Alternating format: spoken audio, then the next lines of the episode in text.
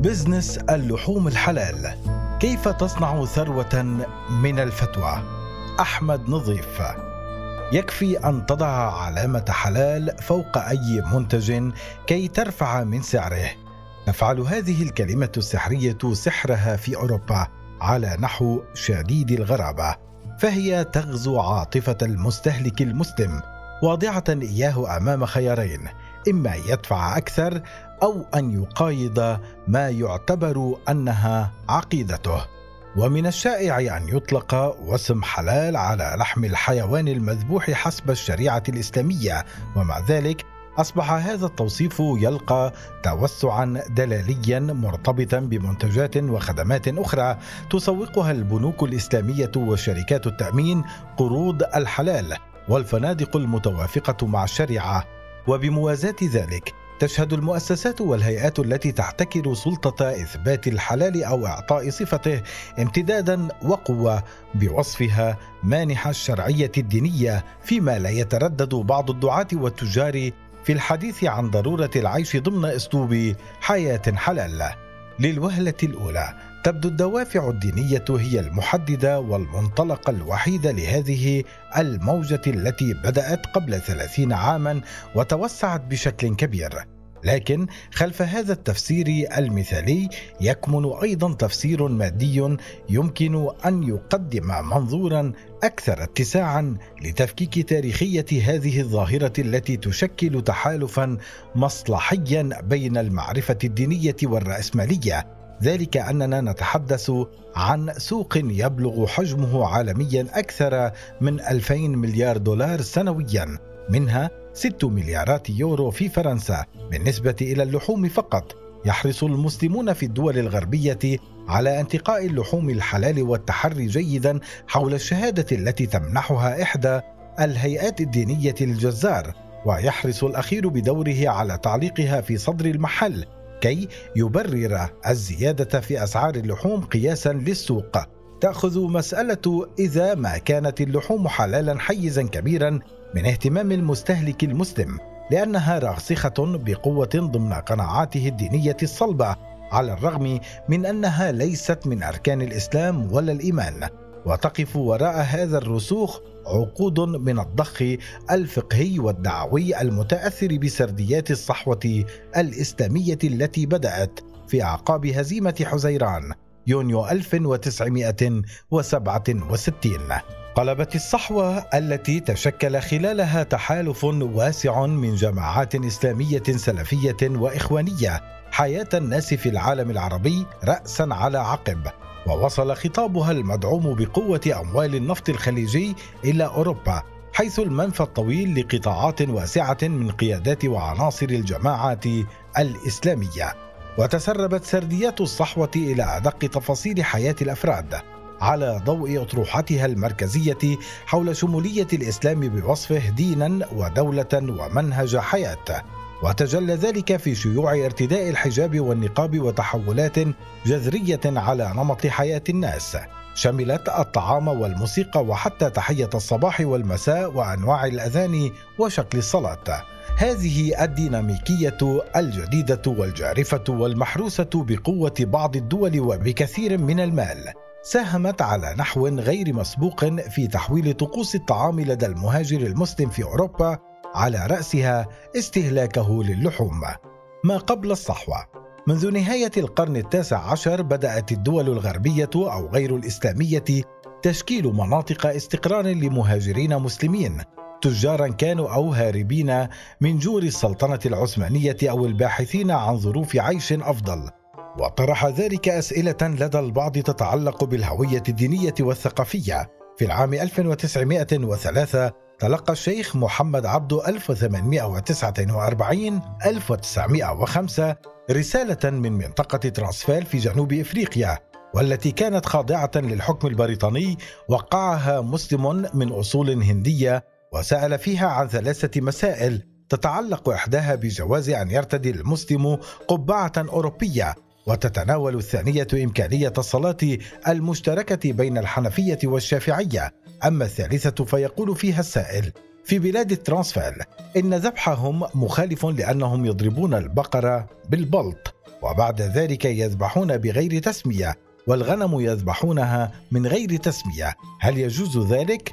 أجاب الشيخ المصلح كالآتي. وأما الذبائح فالذي أراه أن يأخذ المسلمين في تلك الأطراف بنص كتاب الله تعالى في قوله وطعام الذين أوتوا الكتاب حل لكم. المائدة خمسة. وأن يعولوا على ما قاله الإمام الجليل أبو بكر العربي المالكي من أن المدار على أن يكون ما يذبح مأكول أهل الكتاب قسيسهم وعامتهم ويعد طعاما لهم كافة. فمتى كانت العادة عندهم إزهاق روح الحيوان بأي طريقة كانت وكان يأكل منه بعد الذبح رؤساء دينهم ساغ للمسلمين أكله لأنه يقال له طعام أهل الكتاب. ولقد كان النصارى في زمن النبي عليه الصلاة والسلام على مثل حالهم اليوم خصوصا ونصارى ترانسفال من أشد النصارى تعصبا في دينهم وتمسكهم بكتبهم الدينية. فكل ما يكون من الذبيحة يعد طعام أهل الكتاب متى كان الذبح جاريا على عادتهم المسلمة عند رؤساء دينهم ومجيء الآية الكريمة. اليوم أحل لكم الطيبات وطعام الذين أوتوا الكتاب حل لكم. بعد آية تحريم الميتة وما أهل لغير الله به بمنزلة دفع ما يتوهم من تحريم طعام أهل الكتاب. لأنهم يعتقدون بألوهية عيسى وكانوا كذلك كافة في عهده عليه الصلاة والسلام إلا من أسلم منهم. ولفظ أهل الكتاب مطلق لا يصح أن يحمل على هذا القليل النادر.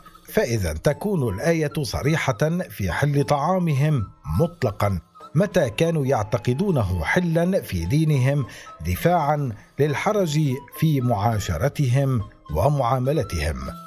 أثارت فتوى الشيخ عبده في ذلك الوقت جدلا وسجالا فقهيا وردودا صادرة عن شيوخ في الجامع الأزهر لكن ثقله العلميه والحظوة التي كانت له في العالم الإسلامي جعلت رأيه يكون شائعا ومقبولا خاصة أنه كانت له شواهد كثيرة في كتب الفقه القديم على المذاهب السنية الأربعة. وكتب تلميذه محمد رشيد رضا مقالا في مجلة المنار قال فيه قد علم القراء ما كان في العام الماضي من لغط بين الجاهلين بفتوى مفتي الديار المصرية لبعض أهل الترانسفال بحل ذبيحة النصارى في تلك البلاد.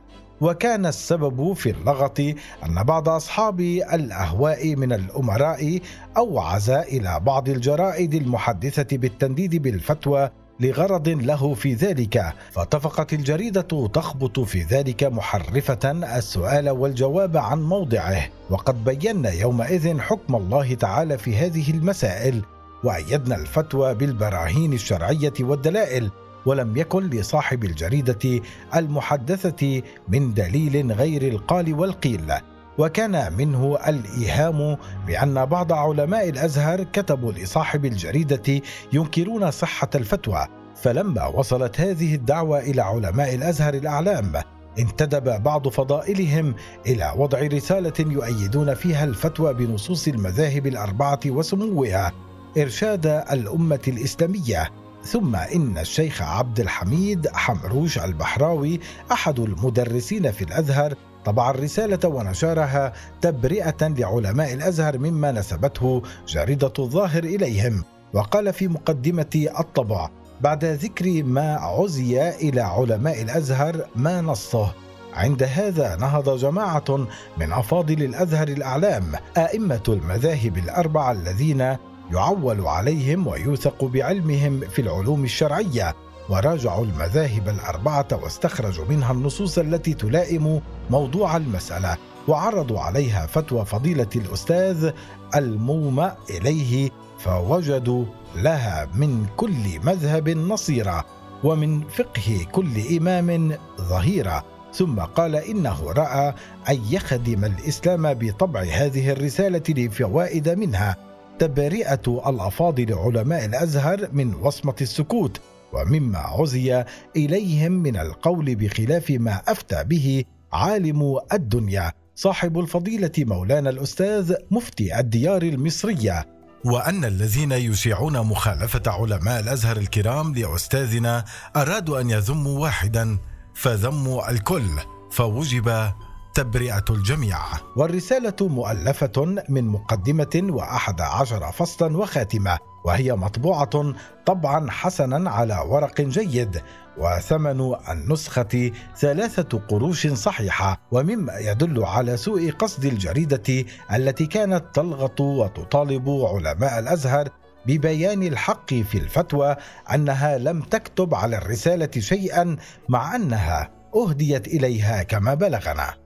لم يكن الموقف الفقهي للشيخ محمد عبد جديدا من الناحية الفقهية ولا شاذا فقد سبقه في ذلك في عام 1846 في تونس الشيخ محمد بيرم الرابع الذي أباح أكل طعام أهل الكتاب.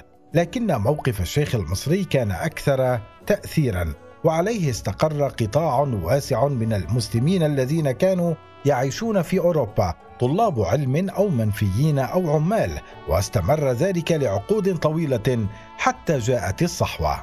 ثغرة المودودي على مدى عقود من وجوده في الدول الغربية. لم يطرح الإخوان المسلمون مسألة الخلاف في جواز أكل اللحوم التي تباع في الأسواق. لكن مع نهاية ستينيات القرن الماضي طرح زعيم الجماعة الإسلامية في باكستان أبو الأعلى المودودي المسألة من زاوية أخرى وهي قواعد الذبح وطقوسه وهي الثغرة التي سيتسرب منها لاحقا جدل الحلال وعليها سيتم بناء اقتصاد كامل وثروات طائلة. في دراسة نشرت عام 2015 تتبع عالمة الإنثروبولوجيا فلورانس بيرغو بلاكلير مسار تحول فضاء الطعام الإسلامي في فرنسا من فتاوى الترانسفال إلى توسع سوق الحلال مشيرة إلى أن موقف المودودي كان حاسما في كسر الإجماع الذي وضعه الشيخ محمد عبده حول طعام أهل الكتاب. ويقول المودودي في هذا الشأن القاعدة القائلة بأن طعامنا جائز لهم وطعامهم حل لنا يعني أنه لا ينبغي أن تكون هناك حواجز بيننا وبين أهل الكتاب فيما يتعلق بالطعام. أما إذا كان أهل الكتاب لا يحترمون مبادئ النظافة والطهارة التي تفرضها الشريعة. أو إذا كان طعامهم يحتوي على عناصر ممنوعة فالواجب الامتناع عن تناولها. فإذا ذبحوا على سبيل المثال حيوانا دون أن يتلفظوا باسم الله أو ذبحوه باسم غير الله فلا يحل لنا أكل ذلك الحيوان. تقول فلورانس بلاكلير إن موقف المودودي المتشدد كان نتيجة سياق باكستاني داخلي حدث في نهاية ستينيات القرن الماضي بسبب جدل حول المسالخ الحديثة عندما أصدر المفكر الإسلامي الإصلاحي الباكستاني فضل الرحمن فتوى بجواز استعمال هذه المسالخ المتطورة بدلا من التقليدية. آثارت الفتوى غضب القوى الأصولية حتى وصل الأمر إلى تلقيه تهديدات بالقتل فيما نشر المودود مقالا ناقدا بعنوان هل الجهاتكا تحل في الإسلام؟ ويعني بها طريقة الذبح عند الهنود السيخ مما زاد من حدة الموقف إذ أوحى بأن قبول أساليب الذبح المسيحية يمكن أن يؤدي إلى قبول قطع الرؤوس التي يستخدمها السيخ. وجد فضل الرحمن نفسه وحيدا في المعركة. فقد فضلت الحكومة الباكستانية عدم دعمه أمام موجة الأصولية الزاحفة. ليذهب إلى المنفى في لندن بعد بضعة أشهر في العام 1968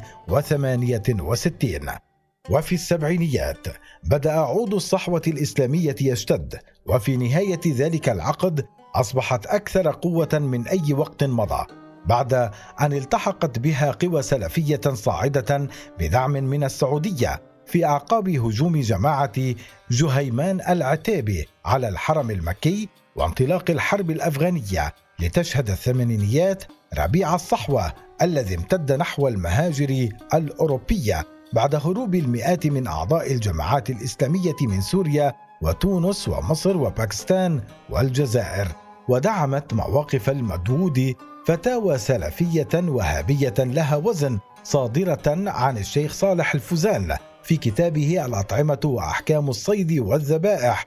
والشيخ عبد الله بن حميد.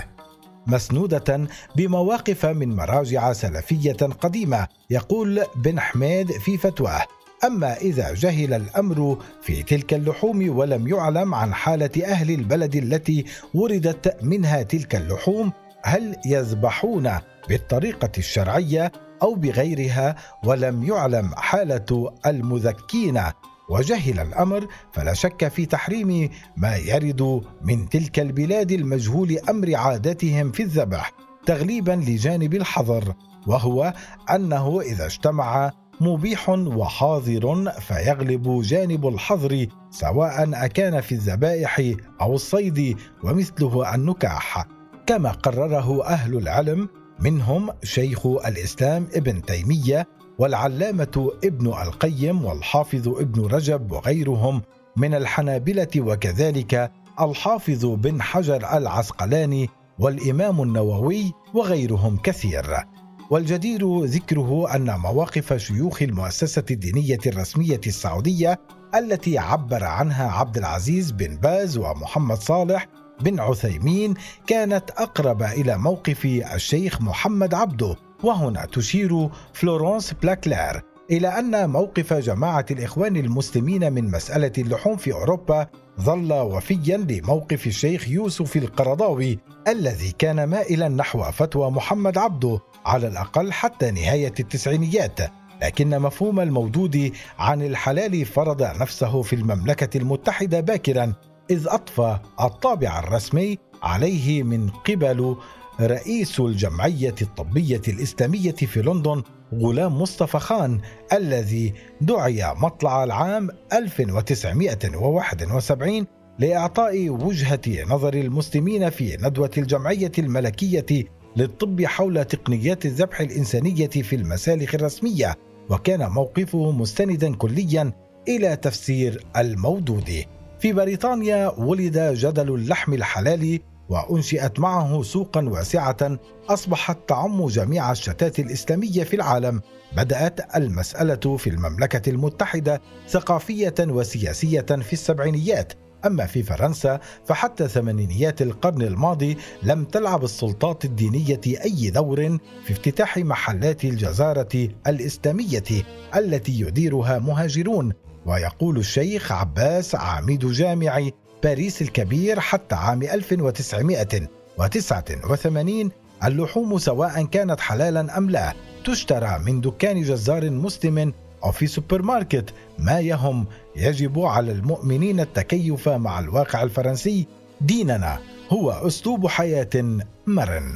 كيف تصنع من الفتوى ثروة؟ تعتقد فلورانس بيرغو بلاكلير أن ولادة سوق الحلال لم تكن ذات دوافع داخلية فرضتها التفضيلات الغذائية أو الوازع الديني للمهاجرين المسلمين في أوروبا بل كانت حصيلة تطور التجارة التي نشأت في الثمانينيات بين فرنسا والدول الإسلامية تحول الشرق الأوسط ديموغرافيا واقتصاديا بفضل الطفرة النفطية. وأصبح أحد أكبر مستوردي اللحوم وأدى صعود الحركات الإسلامية إلى حدوث استقطاب حاد بين إيران والسعودية المتنافسين الرئيسيين على ساحة الدعوة الدولية.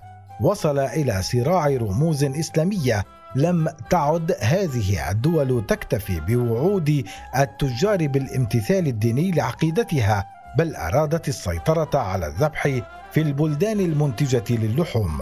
ثم أتى عقد التسعينيات وفيه كانت الصحوة قد انتشرت في أوساط الجاليات المسلمة وشهد تطور تجارة لحوم الحلال.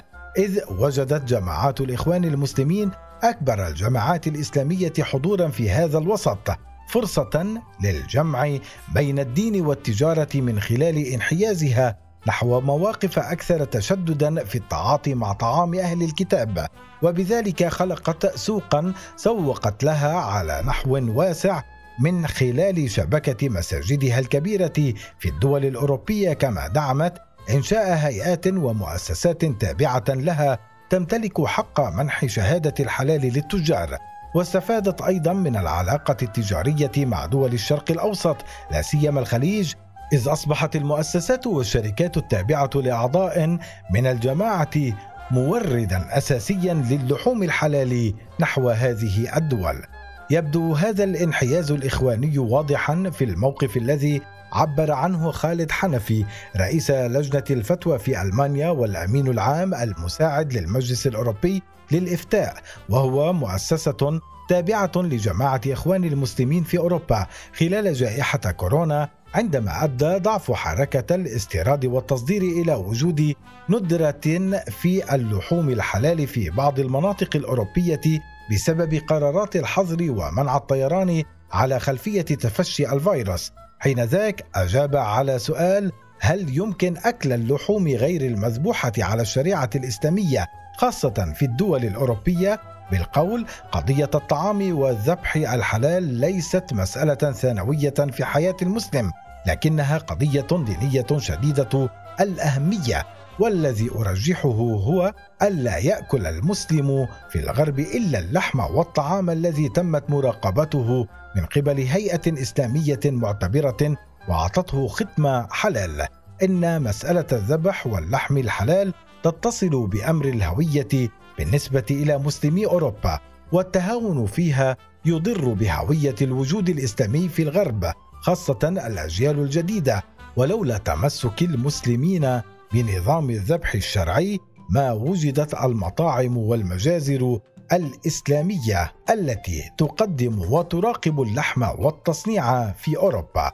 موقف حنفي الذي يعاكس تماما موقف شيخه القرضاوي في سبعينيات القرن الماضي حول المسألة. وخاصة حول عدم اعتبار الطعام قضية رئيسية تتعلق بالعقيدة يقوم على نهج تتبناه الجماعة في أوروبا. مداره ليس تشجيع المسلمين على الاندماج بل صناعة هوية منكمشة حول نفسها وذلك لتسهل السيطرة على الجالية المسلمة وتوظيفها في الصراعات السياسية والثقافية التي تدخلها الجماعة وكذلك للمحافظة على عملية التراكم الرأسمالي الكبيرة التي يحققها هذا الموقف الفقهي. ذلك أن اللحوم الحلال أعلى قيمة من حيث السعر. ويشير قول حنفي بأن قضية الطعام والذبح الحلال ليست مسألة ثانوية في حياة المسلم إلى إرادة واضحة في تعميق مشاعر الشعور بالذنب لدى كل مسلم لا يشتري اللحوم الممهورة بطابع الحلال. وكذلك المحافظة على حالة احتكار المعرفة الدينية التي تفرضها الجماعة كونها من يقدم شهادات الحلال وخدمات مراقبة الذبح. وهذا ليس فقط شأن الإخوان بل تقوم به أغلب الجماعات الأخرى كالتيار السلفي وجماعة ميليلي جوروش التركية وكذلك الهيئات الإسلامية التابعة لدول أجنبية مثل المغرب والجزائر وتركيا. لذلك أصبح الحلال رهنا بمعركة سياسية في المجال الديني للسيطرة على الإسلام في أوروبا. وعكست هذه المعركة فشل تيار الإصلاح الديني إذ توارت فتوى الشيخ محمد عبده خلف النسيان وقد أراد من خلالها أن يفتح العالم الإسلامي على بقية العالم.